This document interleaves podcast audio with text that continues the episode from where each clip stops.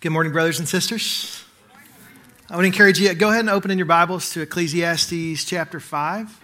Uh, we're going to be in verses uh, 18, I'm sorry, not 18, verses 8 through 20. 8 through 20, Ecclesiastes chapter 5.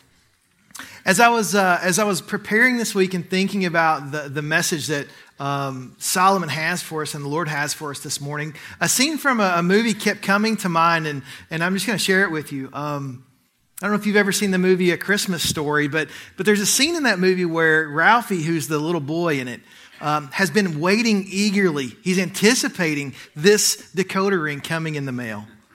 For he thinks that as he, when he gets this decoder ring, he's going to be able to decode all of the secrets that he's hearing about on the Little Orphan Annie radio show. There's this secret message that only those that are in the innermost circle can understand. And so he waits, longing for the day to come. And the day finally comes, and he, and he runs in front of the radio and he, he writes down the code. And then he goes up into the bathroom where I guess he can think, closes the door, and he starts furiously scribbling down on the paper the letters one after the other, trying to decode this message that he, he so wanted to know. He so thinks is going to be so important. And when he gets to the end of, of writing all the letters down, the camera pans out and you see the words on the page be sure to drink your Ovaltine. and you can see the look on his face. It's like, you have got to be kidding me. There, there has got to be something more than this. And, and he ends just dejected. The, the very thing he was longing for, the thing that he thought would be satisfying, he, he, he, he spent his money and he waited the time. It left him feeling empty and bankrupt. And as Solomon is going to be uh, talking to us this morning about the love of riches and the, and the vanity that comes from those, I think we're going to see that there's a similar outcome for those who trust in the riches. It leads to frustration and feeling a maddening sense of, of, of vexation. The love of money will never lead us to, being feel, to feeling satisfied. He says, the thing that actually, this is what Solomon says, the thing that's guaranteed is that we will not be satisfied by riches. He says that the love of money and wealth is hevel, it's vanity. It's like trying to corral the wind. In fact, it's useless. And he says the love of money leads to all sorts of problems. And, he, and he's going to list those in our passage. He's going he's to talk us through multiple issues that come about from the love of money. And yet he also doesn't leave us there, but he shows us the solution in verses 18 through 20. He points us to a glorious hope that we have. He says, he says that we're not meant to love money, but we are meant to love God. It's the unhappy fool that centers his heart and his life on his riches, for they do not satisfy. This is the main idea the unhappy fool centers his heart and his life on riches, but they don't satisfy. And yet, the wise person enjoys the good gifts of God by loving the God who gives them. By, by finding our delight in God, we're actually able to enjoy all of the good gifts that He gives. And so, as we walk through the passage this morning, we're going we're to basically break it down into two parts. One, the love of riches doesn't satisfy, it leads to ruin. Verses 8 through 17. And then verses 18 through 20, we see that true enjoyment of God's gifts starts and continues through enjoying of the giver of those gifts, our King and Lord. So, brothers and sisters, let me just pray for us. Let me ask the Lord to help us uh, as, we, as we study His Word. Father, Lord, this is your word and it is for us today. Father, Lord, I pray that as we as we are confronted by your word, by the, by the gracious and, and loving words of Solomon. Please help us to see, God, are there places where we are, are buying into at least the desire to love things more than to love you? Father, it's so tempting to trust in ourselves and to trust in the things that you provide instead of actually trusting in you. Father, please let us not do that. Lord, convict us of areas uh, of sin where that takes place, Lord. And Lord, please lead us to a greater hope. Lead us to our true hope that is found in Christ Jesus alone, to an inheritance that is secured by Him forever. Lord, you are our provider. Lord, you are our ultimate good. Let us look to you. Lead us, I pray, in joy Let us, let us be convicted and transformed, but also lead us to celebrate and be thankful for all of the good things you give. Lord, we love you, and I ask this in Jesus' name. Amen. If you would look with me in your Bibles to Ecclesiastes 5, starting in verse 8. Brothers and sisters, hear the word of the Lord this morning for us. If you see in a province the oppression of the poor and the violation of justice and righteousness, do not be amazed at the matter. For the high official is watching by higher, and there are yet higher ones over them. But this is gain for a land in every way, a king committed to cultivated fields.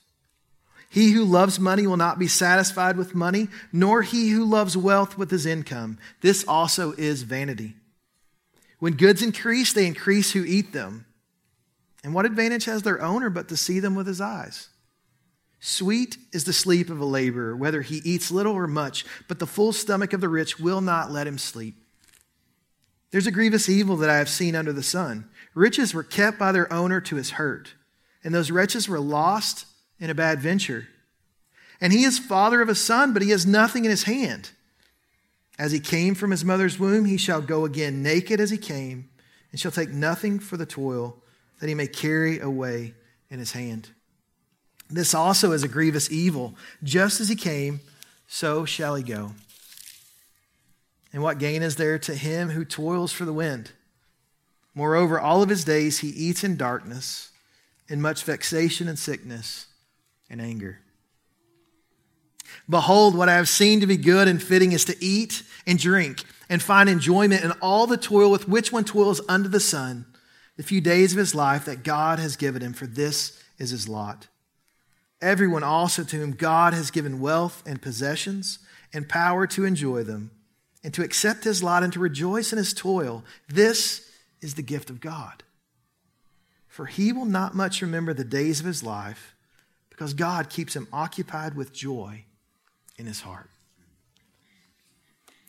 And so, as we walk through the passage, we're going to see that contrast. What does it look like for the one who loves riches? What's the outflow of that? But also, what is the outflow for, for those who love God? Those who pursue Him and love the, the giver of the gifts more than the gifts themselves. Like, how do we have joy in those things? We're going to see that contrast. And so let's begin with the first place that Solomon does. The love of riches does not satisfy, but it leads to ruin.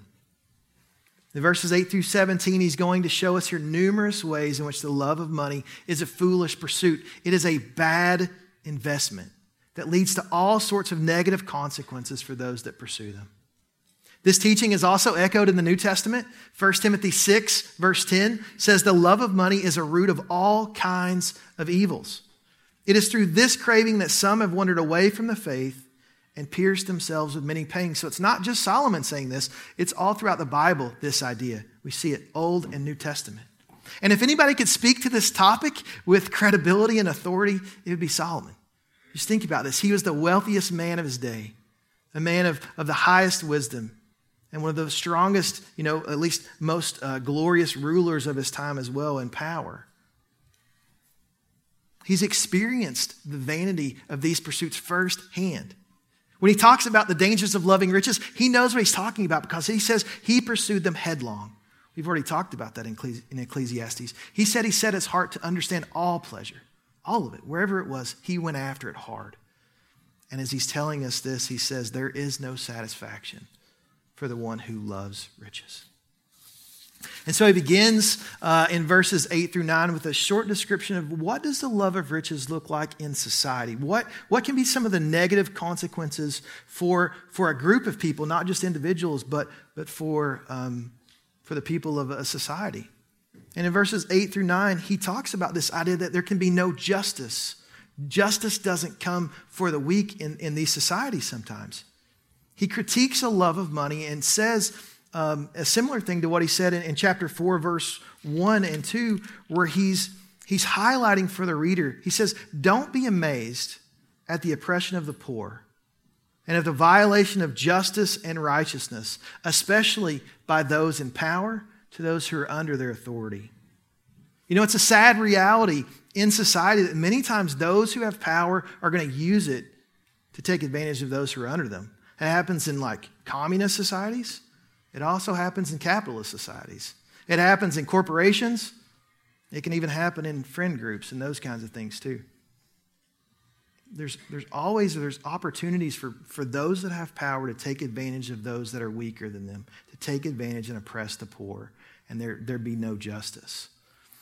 And as we think about this passage, we can say, yeah, that's, that's something that we, that we want to fight against. But is that tendency in our own hearts as well? You know, where we might be willing to take advantage of someone else so that we have wealth.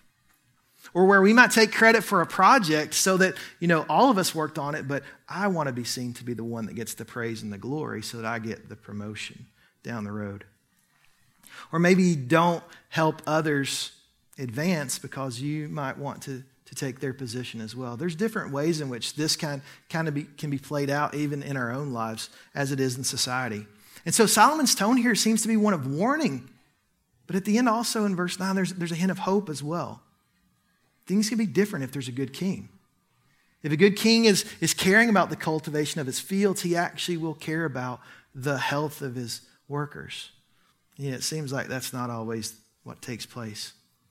We recognize that this is not the ideal. God himself cares for the poor.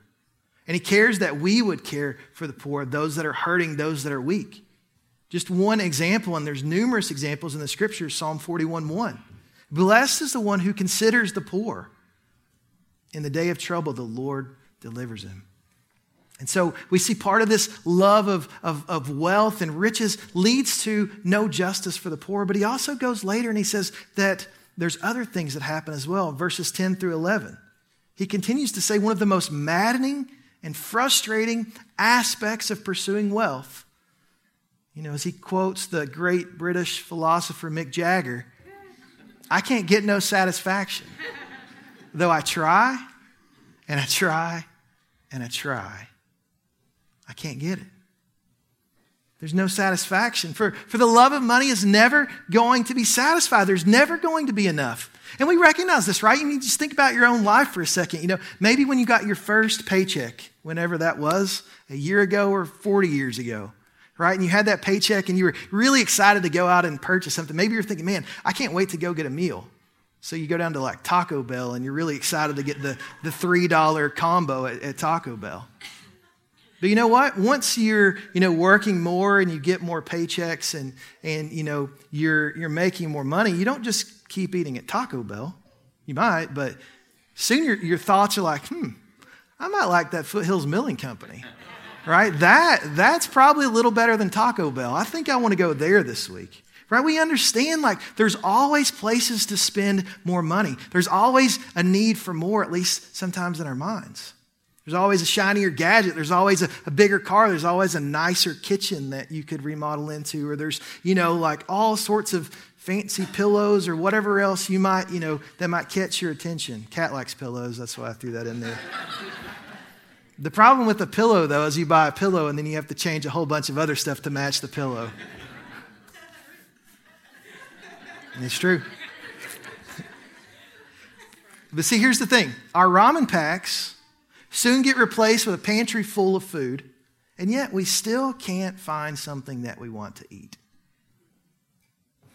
Not only are there countless things to spend our money on, but the reality is that as goods increase, so do the mouths who want to eat them. That's what Solomon says here in verses 10 and 11. In other words, the more you have, the more people are going to be asking from you.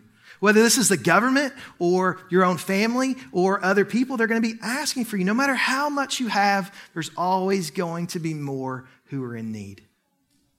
You just think about the, the greatest philanthropists in our day they can give away billions of dollars. Still tremendous need out in the world. He goes on to say that the only advantage for the rich is that they get to see those goods for a second before they're gone. They might actually get to see them, but they don't necessarily get to use them. They don't get any advantage from them. It's like pizza on the table in front of a bunch of middle school or high school boys. It'll be there for a moment and you turn your back and it's gone. Right? Or beef jerky at my house. My kids love beef jerky. Uh, Evelyn calls it beef turkey. And uh, seriously, as soon as it's in the house, within five minutes, the bag is gone. Hopefully, Kat bought two bags. But it's, it's gone quicker than you even get to, you just basically see it and it's not there anymore. As soon as things come in, mouths are there to consume them. This is what Solomon's pointing out. The desires never end, whether they're from you or from other people. There's never going to be a time when you think that you've arrived financially and you know, you think, hmm, I think I have enough. In fact, go ahead and give my paycheck to the other guy. That's okay. No big deal. I've got enough here. We usually don't do that, even though you very well may be very generous. Just saying the heart is, is that it's, there's always something else behind it. Solomon highlights not only is there no satisfaction in justice, but also there can be no sleep for the rich, for those that are striving after these, loving these riches.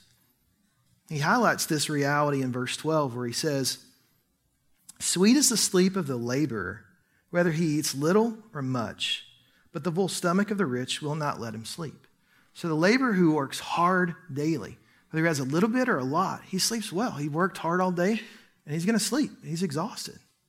But the rich is consumed by, at least here, he's pointing out like two different ideas. One is probably the, the things that are consuming his mind keep him up at night. The, you know, with increased riches come increased responsibilities and all of the things that you have to attend to. As you think about your responsibilities and who's going to be where and all of this other stuff, it keeps you up at night. But he also says, because of the abundance of food that's in their stomach, he's kept up at night as well because of all the fatty food that he eats, because of all the richness, his stomach, he has indigestion and he can't even sleep because of that. what gain is it? He can eat all that he wants and he feels terrible at night. It's actually happened to me once before. I went to a Brazilian steakhouse, one of those places where you get the little card and you flip it green and they bring delicious meats to you continually. And then you can flip the card over and they'll stop, but you don't have to stop. You can flip it back over and they'll bring more. But there comes a point where you can only eat so much meat. Even though I didn't eat the salad and I didn't eat a lot of breakfast, I was physically sick at the end of that meal that I didn't want to eat meat for, uh, for days. And that's probably not reality, but it was a long time. This is what he's saying about the rich, though. Like, even there's no gain in, in having abundance because those that don't have a lot, they sleep well at night. And if you have a bunch, you may not even sleep well because it's going to even upset your stomach. He's just highlighting some of this just futility, this frustration, this, the sense of like, ah, oh, it doesn't make sense. And then he continues in verse 13 and he says, There's a grievous evil that I have seen under the sun. Riches were kept by their owner to his hurt. I want you to think about something in your own life for a second. How much of, of your time, just try to quantify it. You don't have to say it out loud, but just think about it for a second. How much of your time would you say is dedicated per week to getting stuff, whatever that stuff is? Groceries, things you need to buy, whatever it is. And then also think about how much time do you have to dedicate to maintaining stuff that you already have? How much time do you have to spend repairing stuff that you have, stuff that's breaking that you've got to fix? You know, how, how much time do you have to spend organizing the stuff and sorting the stuff and all of these other kinds of things? rather than enjoying the things that we have and also being able to enjoy each other. Like stuff takes time and it consumes part of our minds. And as you think about that, I also think about a, a similar thing. How often do I actually give away stuff that I already have? Whether it's to bless others or whether it's to clear it out because I recognize like there's, there's all of this stuff everywhere. Solomon tells us here in this section that the love of money is hevel, for one of the reasons because it can lead the rich to actually, these riches can harm the owner. You can have so much stuff that it becomes a hindrance to us. You know, whether it's in the, uh, the, the getting of that stuff, you're working hard, you're, you're expending your energy and your time, and it, and it can lead to harm that way, but also just in the keeping of those things. We can be so consumed with collecting and maintaining that we can miss the point of that stuff in the, in the first place. Right? Why do we even have it? When I was a kid, we used to I used to collect comic books. Me and my dad would go to these different conventions and stuff, and we would. Uh, it was really fun. Uh, it was almost like a scavenger hunt where you would try to find things that you were that you were missing. But I, but one of the things that I, at these shows all the time were vintage toys. They would have them all over the place. Star Wars figures in, in boxes and you know in, in packages. Uh, they would have the you know the Millennium Falcon from the original Star Wars, and I would look at that and think, man, that was super cool. I think I used to have that when I was a kid. Um, but I looked that up just recently, and those things go in their box for something like 800 to $1,200 for a Millennium Falcon from the original Star Wars movies. And what happens is collectors will buy these things and they will put them up on their shelf to display them, which looks pretty cool on a shelf. But what's the purpose of a toy? Is it not a shame that the toy is in the box up on the top, not actually being used? This thing's meant for a five year old to put Han Solo in it and fly it around in the living room so that there's battles going on there. That's what it's intended for. To put it on a shelf but never pull it out of the package is not what it was intended for. And the hoarder can be so occupied with keeping treasure that he misses the joys in actually using it. We get occupied with keeping it and maintaining it and relying on our stuff to make us happy, and it can't. You see, having stuff is not the issue. That's, that's not the main idea that he's talking about here. But loving stuff is the problem and buying into the deception that your collection will actually be made complete one day and that you would be then satisfied by it once it is complete is a lie. Because there's always going to be something else to collect. There's always going to be some flaw that you find with one of them that you have that you then need to replace with a different one or whatever it is. You see, one of the biggest challenges, too, of hoarding is that we can begin to trust our stuff to make us secure and to make us safe. It's Probably not toys that you're trusting in, though. It's, it's probably going to be things like your, your bank account. You know how much income you have, how much you have stored away and saved. But in Luke 12, Jesus tells us a parable that echoes a part of the problem with hoarding. He says, The land of a rich man produced plentifully. This is Luke 12, verse 16. And the man thought to himself, What shall I do? For I have nowhere to store my crops. And he, and he said, I'll do this. I'll tear down my barns and build larger ones and there I will store my grain and my goods. And I will say to my soul, Soul, you have ample goods laid up for many years. Relax, eat, drink, and be merry. But God said to him, Fool, this night your soul is required of you. And the things that you have prepared, whose will they be? So is the one who lays up treasure for himself and is, and is not rich toward God. This fool in this passage, he doesn't seek, he doesn't acknowledge, he does not thank God in his planning here. In his pride, he's depending upon himself. You know, how often do we eat? Or do we work? Or, or do we build? Or, or do we plan and make the same error? Where we might forget to seek what God would desire or to thank Him for all of his faithfulness to us and all of the various ways in which he is faithful daily. How often do we forget to do that? You see, we combat the desire to hoard and to trust in things by remembering that the faithfulness of God is steadfast every morning, every evening, every day for eternity. He is always faithful. And we fight against this tendency by regularly acknowledging Him with thankfulness for His faithful providing to us. Again, in the morning, in the evening, when we go to sleep, at a meal, as we drive our car, always. We fight against the hoarding mentality by faithfully giving of our finances, even. We give our finances for God's work because we recognize all of this is yours, Lord. And so we want you to use it as you see fit. That's another way that we fight against hoarding by entrusting our riches to God who gave them to us in the first place. Lord, these are yours. We hold them with, with uh, loose grips. Use them as you see fit. So Solomon highlights this reality that there can be no enjoyment at times from the riches. But then in verses 14 through 16, possibly an even sadder thing he brings up that there can be a time where there's no inheritance for the offspring. You know, how sad is it to think about? You might work all of your life, all of the days of your life, from sun up to sundown, day after day, week after week, year after year, and you might have nothing to pass on to your children when, you when you die. You know, we might, we might have a desire that our work would last, but he's saying one of the futile things that I see, one of the things that is most frustrating is that you could work all of your life and, and not have something to then pass on. All of the work, you don't get to take it with you, he says. He says the trouble with riches is that they can be there for a moment and they can be gone the next. Here today and gone tomorrow with nothing to pass on. And that might not even be your fault. It could be from like, you know, bad investments, possibly. But it could also be like medical bills.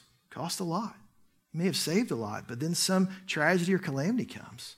Your house burns down, or whatever. There's, there's numerous reasons why that might be. But riches could be here today and be gone the next day. And as, as parents or as just even, you know, kids, let's think about what kind of inheritance can we give to others that will actually last? Not just for a day, but for generations. You know, what, what are the types of things that would last and not be able to be taken away by moth or rust or decay? Can't be, be uh, lost by a storm or by a swindler. What types of inheritance can we give that would last and pay increasing dividends into the future? I want to encourage you, brothers and sisters. Though you may this morning feel like you've got a lot, or maybe, maybe you're on the other end of the spectrum and you think, I'm down to my last dollar. We who love Jesus, we can offer our children and our grandchildren and our friends and our neighbors an inheritance that can never be taken away an inheritance that we can give to them that lasts for eternity. We have an inheritance as 1 Peter 1 3 through 5 says, he says, Peter says, Blessed be the God and Father of our Lord Jesus Christ. According to his great mercy, he has caused us to be born again to a living hope through the resurrection of Jesus Christ from the dead, to an inheritance.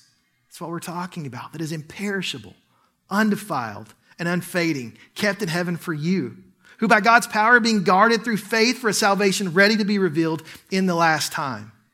That inheritance that we give is the same one that's been entrusted to us, passed down from one generation to the next, from fathers to sons, mothers to daughters, friends to beloved friends. This lasting and perfect and amazingly free inheritance that we have received, we pass on to others by sharing the hope of Christ with them. Financial blessings for your kids aren't bad. I'm super thankful, you know, that, that you know, people are able to do that. But that's not what's most important, Solomon says. Brothers and sisters, we're called to, to make disciples. Make disciples of our own children. Make disciples wherever we go, whether it's in Maryville or around the globe, even in, in Kenya, we're, we're called to make disciples, to, to entrust with others something that lasts for eternity to pursue the Lord with all of our hearts is what we've been called to because it's through Christ that we have life and breath and everything.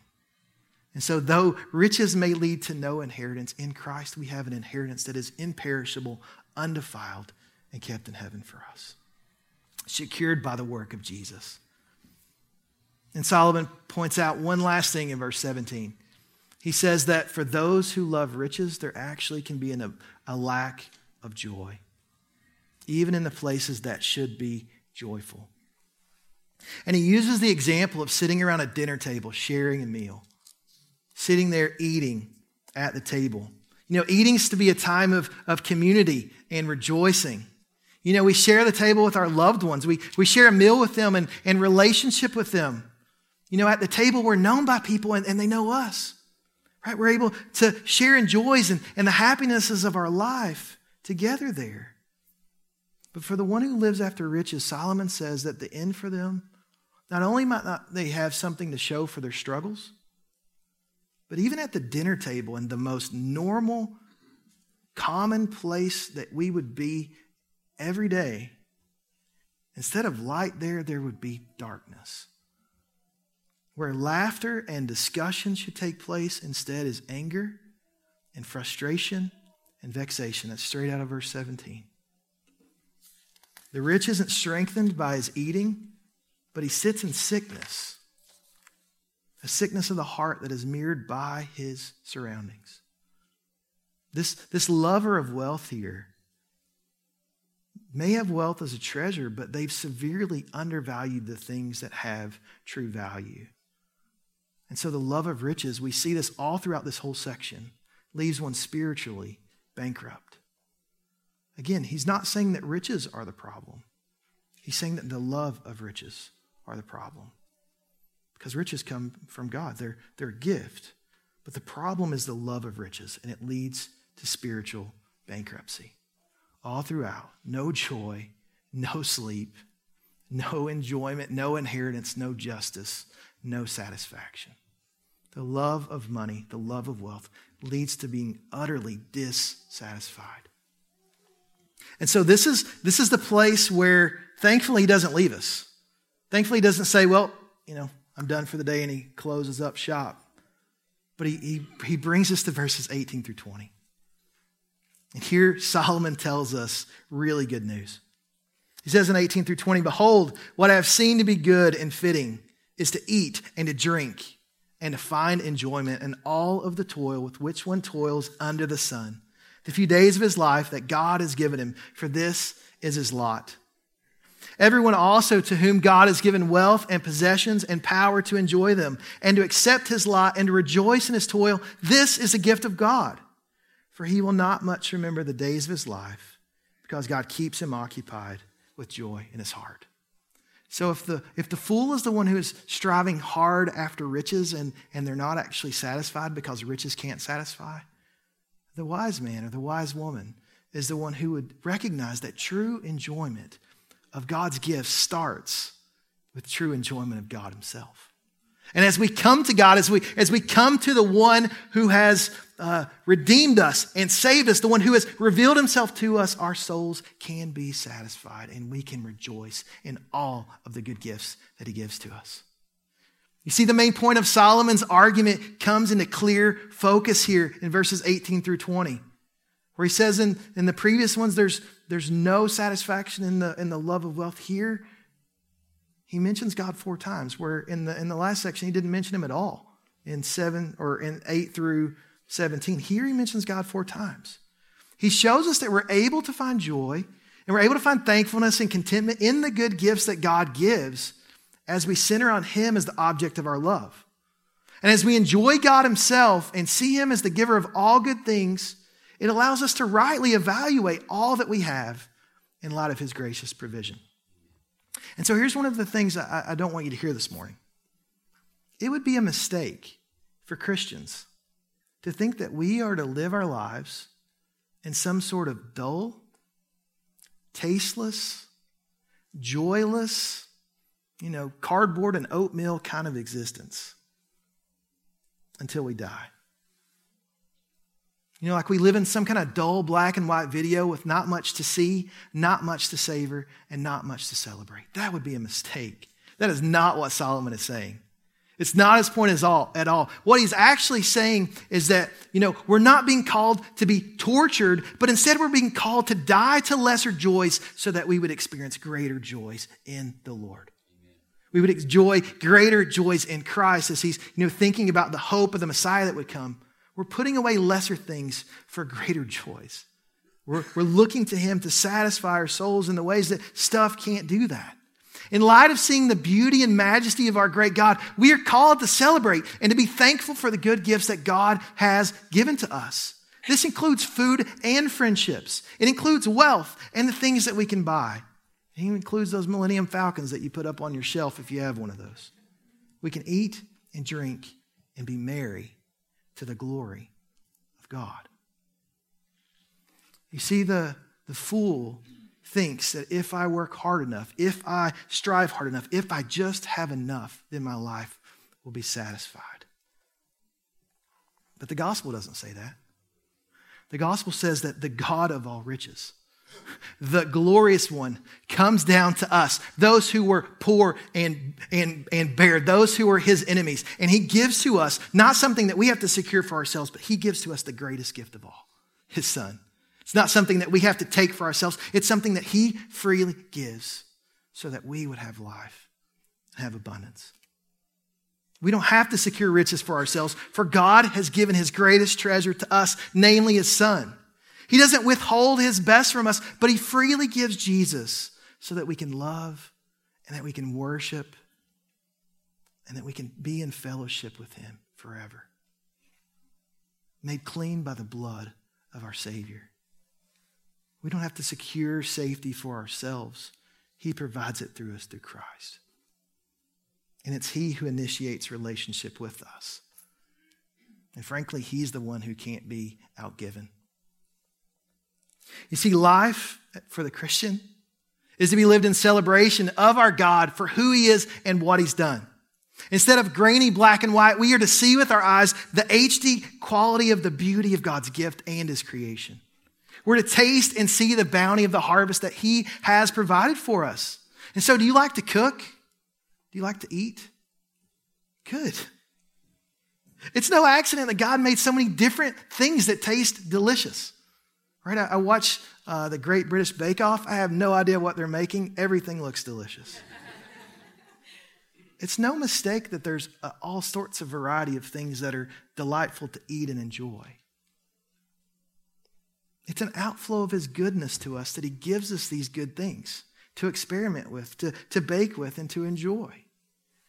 But also, even in the mundane, even in that, you know, that, that lunch that you take day after day, that peanut butter and jelly or whatever it is you take daily, or maybe it's just in the, the normal provision and maybe you didn't have as much today as you would have wanted, but, you know, you ate it and we're, you know, and the next day you might have something different. Even in those places, even in the mundane, or if it's a little bit less than we wanted or different than we wanted, we can be joyful and thankful because God has continued to provide for our daily needs. This is what Solomon's point is. He's saying, look, we can find enjoyment in everything as we first find our hope and source in Christ, as long as those things aren't sinful. In fact, Solomon's counsel to us is to eat and to drink and to be merry and to find enjoyment in all of our work under the sun because this is freely given to us by God. So, this is not a contradiction to what Jesus says in Luke 12, but he's highlighting a very specific difference. Jesus is correcting the one who would trust in his own self and his own hard work to sustain himself from day to day. That's why that guy was called a fool who was saying, Let's eat, drink, and be merry. He was resting in himself. But here Solomon says that we're to focus our hearts on God who sustains us and who provides for us daily. And in so doing, we will enjoy our eating and our drinking and our work because all of them are from God. All of it's from Him. And I think this is a freeing thought as you think about your own work. Maybe you're in a job that you don't like very much. Maybe you think this job stinks. But I think it's helpful for us as we begin to think about that the job that we have, the toil that we have under the sun, is also a gift from God. And as we recognize that, it helps us to work hard, not for man, but for the Lord, and to be thankful for it's God who placed us there. God gave us the ability to work in the place that we are now. How can I glorify him in the, the wiping of the counter? How can I glorify him in the, in the taking care of the children? How can I glorify him in the leading of, of you know, hundreds of people or whatever? How can I glorify God in this place that he's called me to be? It helps us to be thankful in the moment and recognize that he provides for our daily needs there as well. And so Solomon's saying, look, Eat, drink, and be thankful for all of the toil under the sun because it is a gift from God to you. Solomon tells us in verse 19 that it is the gift of God to have all that we have, but it's also the gift of God to rejoice in what we have. This is thankful as well because you might be in that place saying, okay, I hear what he's saying. I don't know how to do that.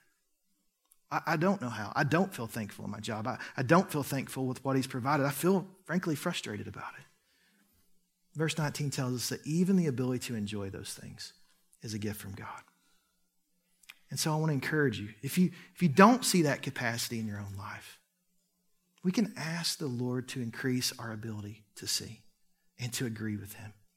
We can ask Him to help us to see the beauty of Him, to help us to, to behold Him and to love Him more. And therefore, as we do that, we also can be more and more thankful and joyful for His kind provision for us. If we don't feel like we're there, we can ask Him to help us, even in that. I think it's implied that He will do that. Brothers and sisters, in our, in our sinful state, we can't be satisfied because our longings are like a, a never ending well. You take a rock and you, and you drop it in, and you think, once it gets to the bottom, that's all that I need to be satisfied, that height. And it never, it never gets to the bottom. There's always more that we need. There's always more that we want. There's always more that we desire. And it never satisfies if we're consumed by the love of wealth. We want more and more and don't find joy in those things. But what Solomon is showing us is that as we love God, and, and we as Christians would know that it's through Christ that we're able to know and love God most fully. As we love God, here's a beautiful thing our capacity for joy and our capacity to actually be satisfied, for one, can be filled. God can fill us with joy and satisfaction as we rest in Him. We are a people who, who can be the most joyful of any people on the earth because God can satisfy our souls. And yet, it doesn't have to end with a small cup. But as we behold God in His glory, as we continue to see His faithfulness, as we walk with Him, not just for five years, not just with 10 years, but for a thousand years and 10,000 years, our joy will ever be increasing. Our satisfaction in Christ will ever be increasing as we behold Him in His glory forever. As we see His faithfulness, we will be satisfied and continue to be satisfied forever. This is the hope that we've been called to. We are a people who have tremendous hope because we have been brought into the family of God by Christ. If you are a Christian, that is true for you. We are satisfied by the joys of God and will continually be satisfied by those joys for eternity. Our joy and satisfaction will be ever increasing. And so God will, verse 20, occupy us with joy in our hearts, making our days feel quick. This is interesting too. As he, as he kind of concludes, he says, As we behold and delight in God, our days on this earth will feel quick. Because whatever we're doing, we have joy in the Lord in it.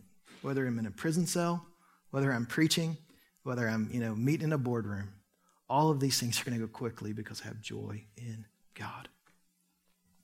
And so, brothers and sisters, my encouragement to us this morning is to trust the Lord and, and ask Him to help us to walk in this way. To be able to, to behold His gifts as good things from Him, to not disconnect them from His giving, but to, to have them firmly rooted in our love of God. And in so doing, be thankful and joyful in all of them. Let us be the most joyful of all people doing that, thankful at everything. Whether it's a small meal or that's driving down the road or whatever, we're joyful in the Lord. But this morning in particular, as we, as we get to take part in communion, I want to invite you in just a moment to come forward, to eat and to drink and to be thankful. For the Lord has provided a meal for us by which we have fellowship with Him. This meal symbolizes our union with Christ. The union that is secured by Christ's blood and his body, his sacrifice and his resurrection. He has made a way for us to come to God, and he invites us to his table to come and eat and drink. And so I pray that this morning that we, as we reflect on the goodness of the provision of our God, seen most clearly by the giving of his son, that we would come with thankfulness and adoration to our King who saves us. It is wholly by His grace that we are able to receive His gift and joyfully and thankfully um, worship Him. But I'll tell you this too this meal that we take this morning is but a foretaste. It is a, it's a declaration, it's a, it's, a, it's a proclamation that, that Christ is returning, and it's a remembrance, but it's also foreshadowing, it's pointing to a greater meal. A meal where we will one day be seated with the Lord around a banquet table, feasting and delighting in the marriage supper of the Lamb forever, getting to enjoy being in his presence. And so let us come today joyfully, but also with a joyful anticipation of what's to come as well. So I'm going to pray for us, and I'll give us a little bit more instruction, and I'm going to invite you to come. So, Father, thank you, thank you, thank you for your word. Thank you for Solomon uh, helping us to see places where we could be we could be tripped up, we could be entangled, we could be lost. Lord, I pray that through Christ we would, we would love you, God, most fully and most clearly. God, that we would be joyful and thankful uh, of your grace, of your kindness, of your inheritance that you give to us. And I pray that we would come to this table thankful that it's by the blood of Christ that our sins are forgiven, that we have been made righteous by the blood of Christ and given his, given his standing you know, a similar standing as him. Thank you, Lord. We who were the most desperate, we were who, your, who were your enemies, Lord, you have reconciled by the blood of Christ those who place their faith in you. Thank you, Lord. Let us come joyfully today. I pray in Jesus' name. Amen.